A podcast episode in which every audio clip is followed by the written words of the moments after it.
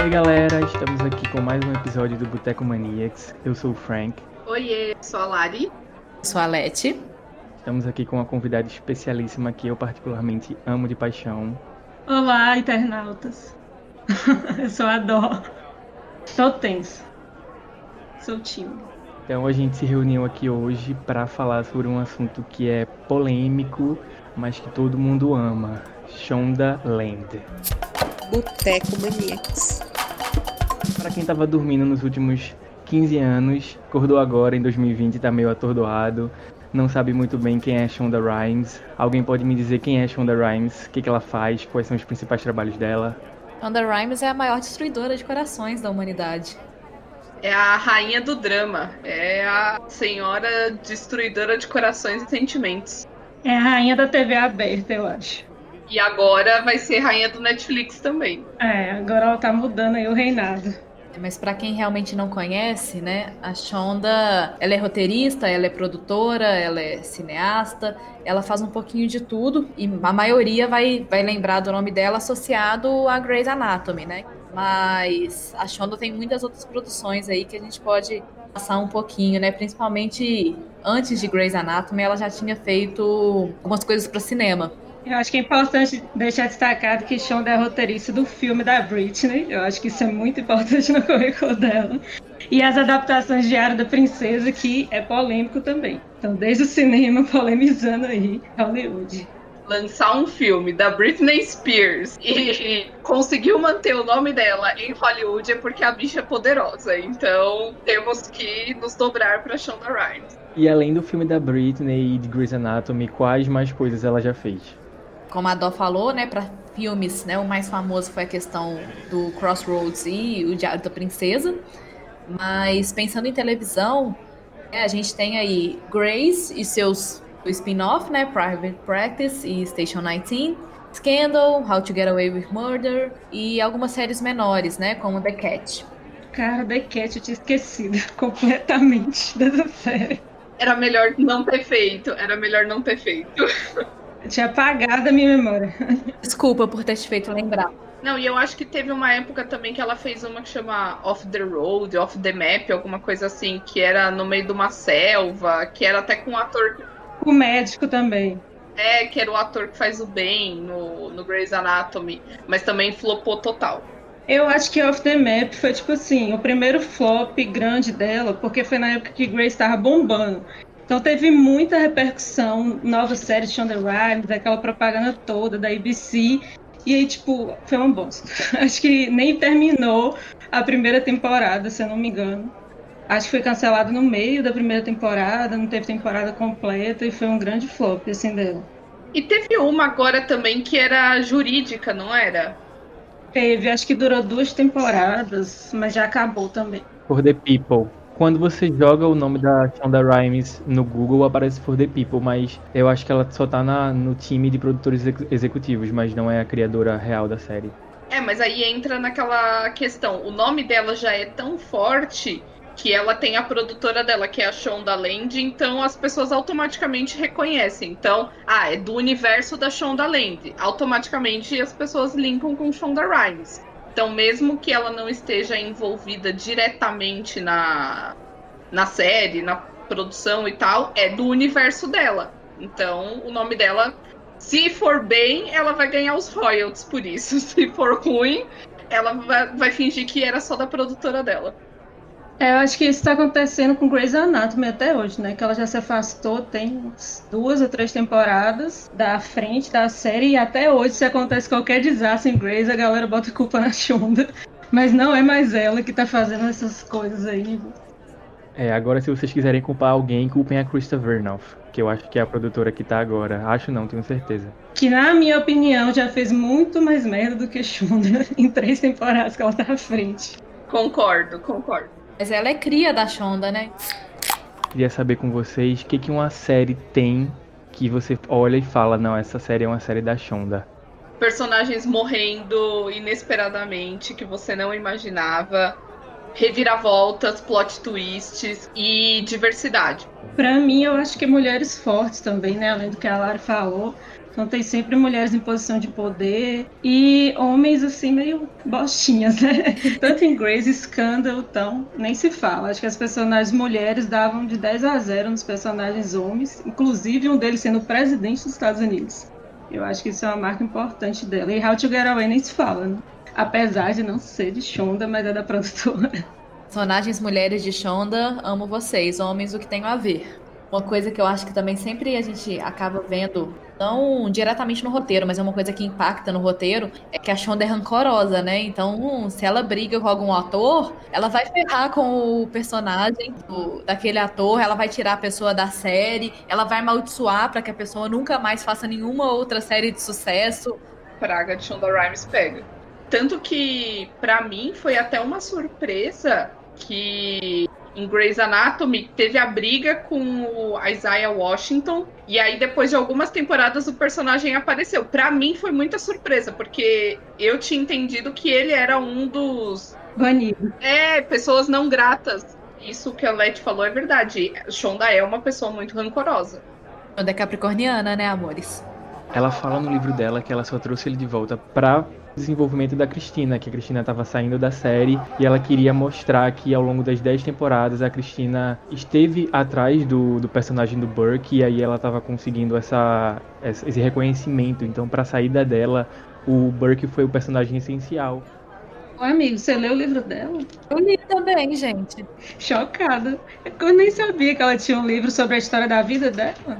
É, o ano que eu disse sim, o nome do livro quando eu comecei a ler, eu tinha a ideia que seria muito mais uma biografia.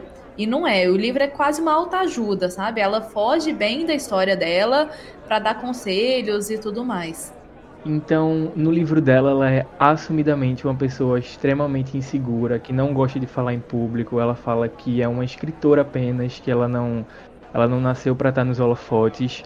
Então eu fiquei pensando comigo como que uma mulher super insegura conseguiu criar personagens mulheres que são tão fortes. Eu acho que a questão é exatamente essa, né? Ela buscou as inseguranças que ela tem criar, eu acho que uma imagem do que ela gostaria de ser, né? Apesar de eu achar que ela é uma mulher muito incrível, também muito forte, é, essas inseguranças não deixam ela perceber. Então, as personagens meio que refletem esse ideal que ela deve ter na cabeça dela eu vi o TED Talks dela que ela fala justamente sobre o, o livro e sobre esse ano em que ela disse sim para várias coisas, porque ela queria recriar essa persona poderosa, essa persona forte. Então, ela se colocou em situações em que ela sabia que ela estava vulnerável para ir desenvolvendo e criando essa força pessoal dela. Acho que a artista acaba criando né, na obra uma persona que nem sempre reflete o que ela é. Então, o fato dela, né, de ter mulheres como a Meredith, a, a Kerry Washington Scandal, mostra esse lado que talvez ela não consiga ser né, na vida real e como ela acha que as mulheres devem se portar no trabalho, na vida amorosa, na vida pessoal. Então a gente estava falando um pouco de rancor, que a Shonda Rhimes é rancorosa, então tem um pouco do, do apelido dela, Shondanais. Por que esse apelido? O Shondanais vem exatamente disso, né? Do fato ela matar a personagem, destruir o coração dos fãs. Inclusive, quando começou Game of Thrones, né? Que tinha muito essa questão de os personagens. Ninguém estava seguro, né? Qualquer personagem poderia morrer. Isso é uma característica bem forte da Shonda. O pessoal fazia essa comparação, né? Quem é que mata mais personagens? Se é a Shonda ou se é o, o George Martin. E nesse tipo de série, a morte é uma coisa mais difícil, né? Porque você se apega ao personagem, à vida pessoal do personagem, e de repente Shonda fala assim: tô nem aí, porque vocês estão sentindo. E eu acho que agora, nesses últimos anos, é uma coisa que eu tô meio sentindo falta. De pegar a gente surpresa, sabe? De deixar a gente chorando e tremendo e amaldiçoando Shonda, mas estar tá lá na próxima temporada acompanhando fielmente. É, eu acho que uma característica legal de citar é exatamente isso, né? Que a gente reclama horrores, xinga, fala, nossa, briga, não acredito que ela fez isso, blá blá. Passa dois episódios e a gente tá lá, ai, perfeita, amo, nunca critiquei. Dito isso, o que, que vocês acham que tem numa série da Shonda que faz a gente ficar viciado? Acho que é essa expectativa, né? Que a gente tem de que a série vai te surpreender. De Eu acho que isso que te faz querer assistir mais um, mais um. Até com Scandal, por exemplo, eu, para mim, as primeiras temporadas são magníficas. Aí tem uma temporada que é muito, muito ruim, que eu ficava pensando, meu Deus, eu vou desistir, eu vou desistir. Mas tem essa coisa que a Leti falou, não, eu sei que vai melhorar, eventualmente vai melhorar. No caso de Scandal, por exemplo, eu acho que o roteiro também, né, de, ficava muito, a primeira temporada ela é muito fechadinha, muito boa. Então você quer saber o que vai acontecer com aquele povo, você quer saber qual vai ser a próxima jogada que vai rolar. Eu acho que até How to Get Away, que já estava bem desgastada, a última temporada eu achei que entregou bem, assim. Entregou um final satisfatório, sabe? Deu para descansar em paz coisa que eu acho que segura as pessoas nas séries dela, é, até o que o Bruno comentou no episódio de spoiler, é, é, o ódio pelos personagens também, né? Porque em Scandal, por exemplo, eu tinha um ódio mortal do Fitz. Eu acho o personagem bundão que ele é. E, e, eu assisti a série inteira esperando a hora que ele ia se ferrar, sabe? Eu acho que o ódio também é uma coisa que te segura, não é só o amor. O ódio move também. Uma coisa que eu particularmente amo é, não só na Shonda, mas em outros pouquíssimos criadores que tem, é eles conseguirem fazer personagens humanos. Não é o personagem que é só bonzinho, nem o personagem que é só ruim. Todos os personagens dela são humanos. Você consegue se identificar e ver que, por exemplo, a Meredith, que, entre aspas, é a heroína de Grey's Anatomy, ela tem os seus momentos em que ela faz as cagadas e que você fica com ódio dela. Assim como a Edson que aparece logo na primeira temporada e você fala, não, ela é a vilã, mas você tem momentos em que você se identifica com aquele drama dela. Então todos os personagens, não só de Grace, não só de Scandal, de How to Get Away, todos os personagens da Shonda, você consegue ver esse fator humano que ela coloca nos personagens e essa dualidade também. A própria Olivia Pope, que no começo era a rainha do White Hat lá, a boazinha, e ela também faz muita cagada durante a série. Então, isso é uma coisa que poucos criadores conseguem fazer, mas a Shonda faz com maestria. Desenvolvimento, né, do personagem. Você percebe, assim, não o desenvolvimento dentro da série, mas o desenvolvimento como pessoa, né? Em geral, os personagens dela, as pessoas crescem muito com o tempo. Você vê que você pegar os personagens de, da primeira temporada e da última, os que sobreviveram, né? Que chegam, conseguem chegar até o final da série vivos, você consegue ver como os personagens evoluíram muito. Então a gente falou um pouco sobre Grace e sobre Scandal, que são os dois maiores sucessos dela. Eu queria ver com vocês é, as diferenças e as similaridades entre essas duas séries. Eu acho que as similaridades a gente apontou bastante aí, né, até agora, né? São realmente essas mulheres fortes, os homens nem, nem tão bons assim, é, o crescimento dos personagens, a expectativa, né, do que, que vai acontecer e tudo mais. Agora, eu acho que a principal diferença se dá exatamente pela ambientação, né, da série. É, e eu acho que outra coisa também que é diferente é que em Grace a Shonda era novata na televisão. Ela não tinha que se provar nem nada, porque ela estava estreando. Agora, a Scandal veio num momento em que Grace estava no ápice e ela tinha uma expectativa muito grande. Então, Scandal, ela tinha que se provar. É, eu acho que essa pressão que você falou em cima de Scandal, ela conseguiu cumprir, né?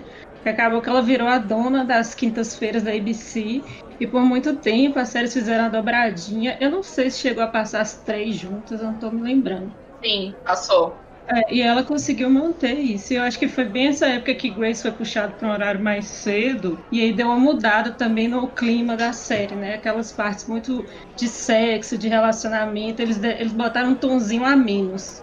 Então a gente falou um pouco sobre Shonda Land e ela ser basicamente a dona da ABC mas é, tem coisas que ela só bota o nome dela e coproduz, tipo How to Get Away with Murder, que a partir da terceira temporada colocou Created by Peter Nowalk, que foi, acho que foi um, uma estratégia da ABC de pôr o Peter Nowalk mais em, em evidência por How to Get Away.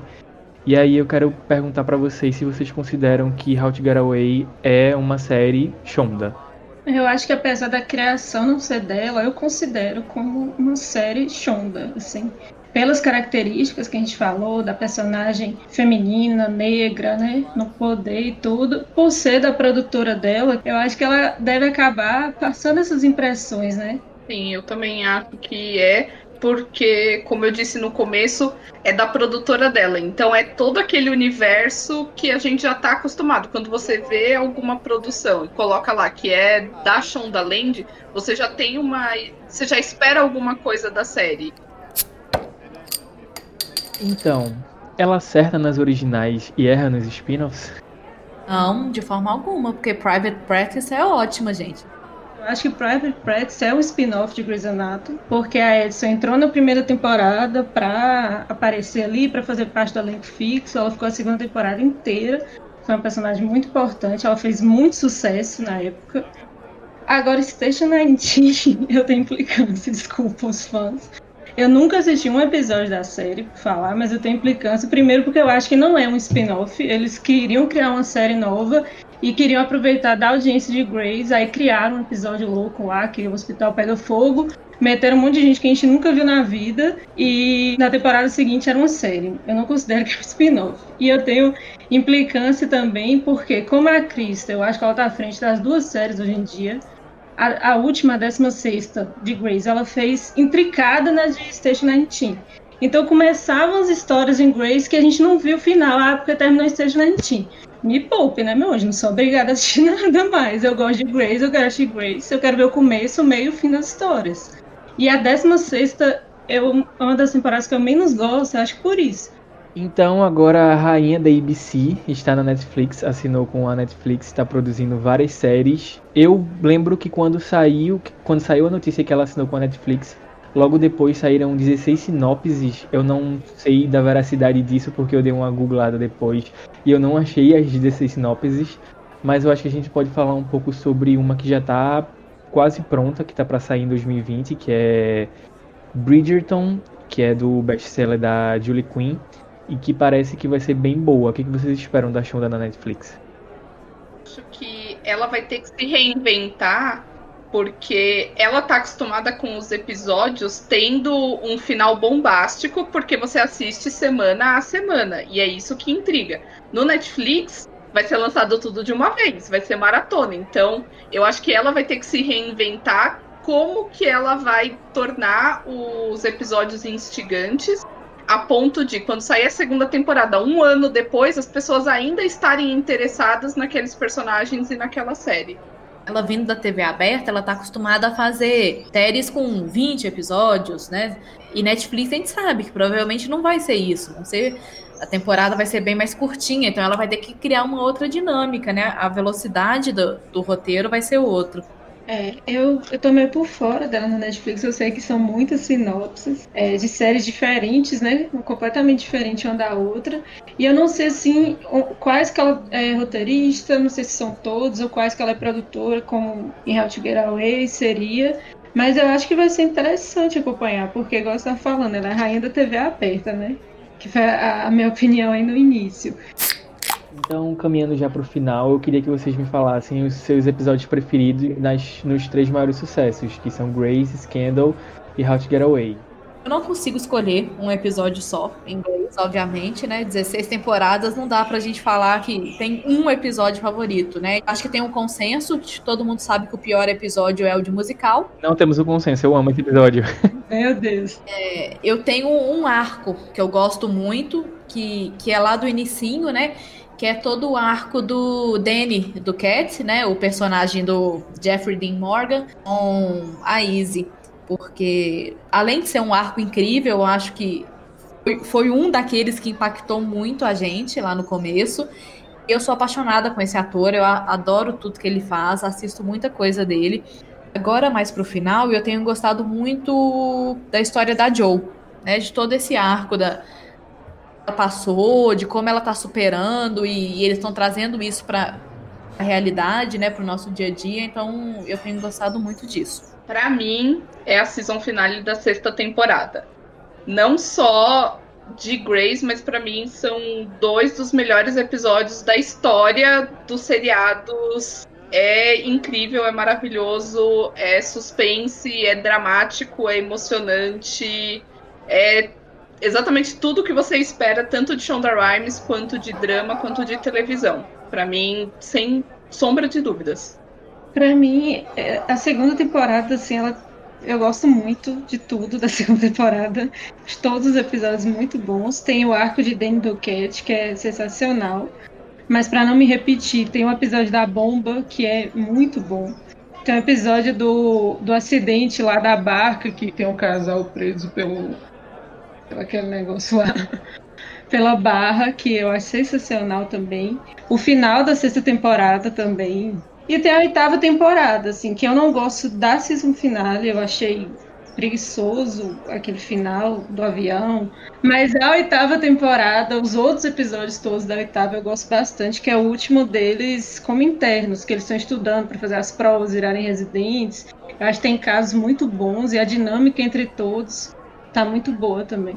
E recente o episódio da Joe, né? Que inclusive, curiosidade, foi o único episódio que não teve nome de música, né? Todos os episódios de Grey's Anatomy têm nome de música.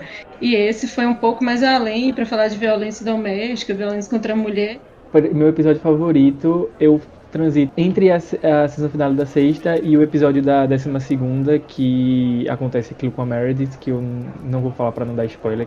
Scandal, eu gosto muito de quando o jogo vira. Né? Vamos dizer assim, para não, não dar um spoiler, quem assistiu entende. Quando o grande nome passa a ser outra pessoa. De Scandal, eu gosto muito. A segunda temporada, para mim, é a minha favorita da série. E eu gosto muito do episódio 2.20, que tem uma cena com a música You're All I Need to Get By e todas as vezes que eu ouço essa música, eu lembro dessa cena e eu fico arrepiada, assim. Então, para mim, esse 2.20 é o melhor da, da série. Esquenta tem um pouquinho de problema de memória também, assim, de gravar os episódios, o que aconteceu, mas eu gosto muito da primeira, que a Lara falou tem só sete episódios, é bem fechadinha. Então todos os episódios são relevantes, você quer saber o que vai acontecer. E eu gostava muito de quando a série trazia aqueles flashbacks, né, que mostrava a vida da Olivia é, na, na época da campanha como presidente. Eu amava. Eu não lembro exatamente de episódios específicos de Scandal, mas eu gostava muito nessa parte da campanha eleitoral, dos flashbacks, de ver as reviravoltas. Acho que era a melhor parte da série. Fechar How to Get Away eu criei um rançozinho, sabe? No, como a série começou a ficar muito chatinha no final, eu larguei e voltei depois, sabe? Então, assim, eu fiquei. As duas últimas temporadas eu não, não assisti ao vivo, vamos dizer assim, né? Conforme foi lançando, eu esperei a série terminar para poder assistir. E aí eu não consigo gostar mais, porque eu fiquei nessa, tipo, assistir só para acabar. E assim, foi ótimo, eles fecharam super bem, mas não consigo ter episódios preferidos em How to Get Away. Foi uma série que me decepcionou muito. How to Get Away, eu vou ser sincera, eu não terminei a série porque chegou um ponto que eu falei, não, gente, tá enrolando demais, tá ficando chato. E eu parei no. Acho que na metade da terceira temporada. Não, acho que na metade final da terceira temporada. Mas eu não vou dizer que é o episódio mas tem uma cena que eu gosto muito, que é a cena que provavelmente todo mundo já sabe, que é a cena da peruca. E aquela, para mim, é uma das melhores cenas da Viola Davis na história. Então, aquela, para mim, é a melhor cena, mas não o episódio em si. Eu acho que o problema de How Away é que a única personagem carismática era a Viola, assim, na minha opinião. O resto era chato. Pessoas chatas que eu tava assim querendo que pouco me importando para elas. Então, o que me marca em How to são essas cenas da Viola sozinha e as cenas dela enfrentando assim às vezes os medos, é, enfrentando o passado, as cenas que focam na atuação dela e com a mãe dela também eram muito impactantes, né? Essas cenas que ficam marcadas para mim. Então, meninas, terminando por aqui, como sempre, os contatos da Manix vão estar na descrição do episódio. E lembrando que essa temporada de Grace vai ser legendada pela Manix. E eu queria agradecer muito a cada uma de vocês, super fãs da Shonda Rhimes. Eu amei essa conversa. Dó, obrigado por estar aqui. Volte muito mais vezes. Obrigada, amigos. Podem me chamar que eu volto. E Let Lari, como sempre, maravilhosas. Obrigada, gente. Servimos bem para servir sempre. Obrigada, gente. Até a próxima.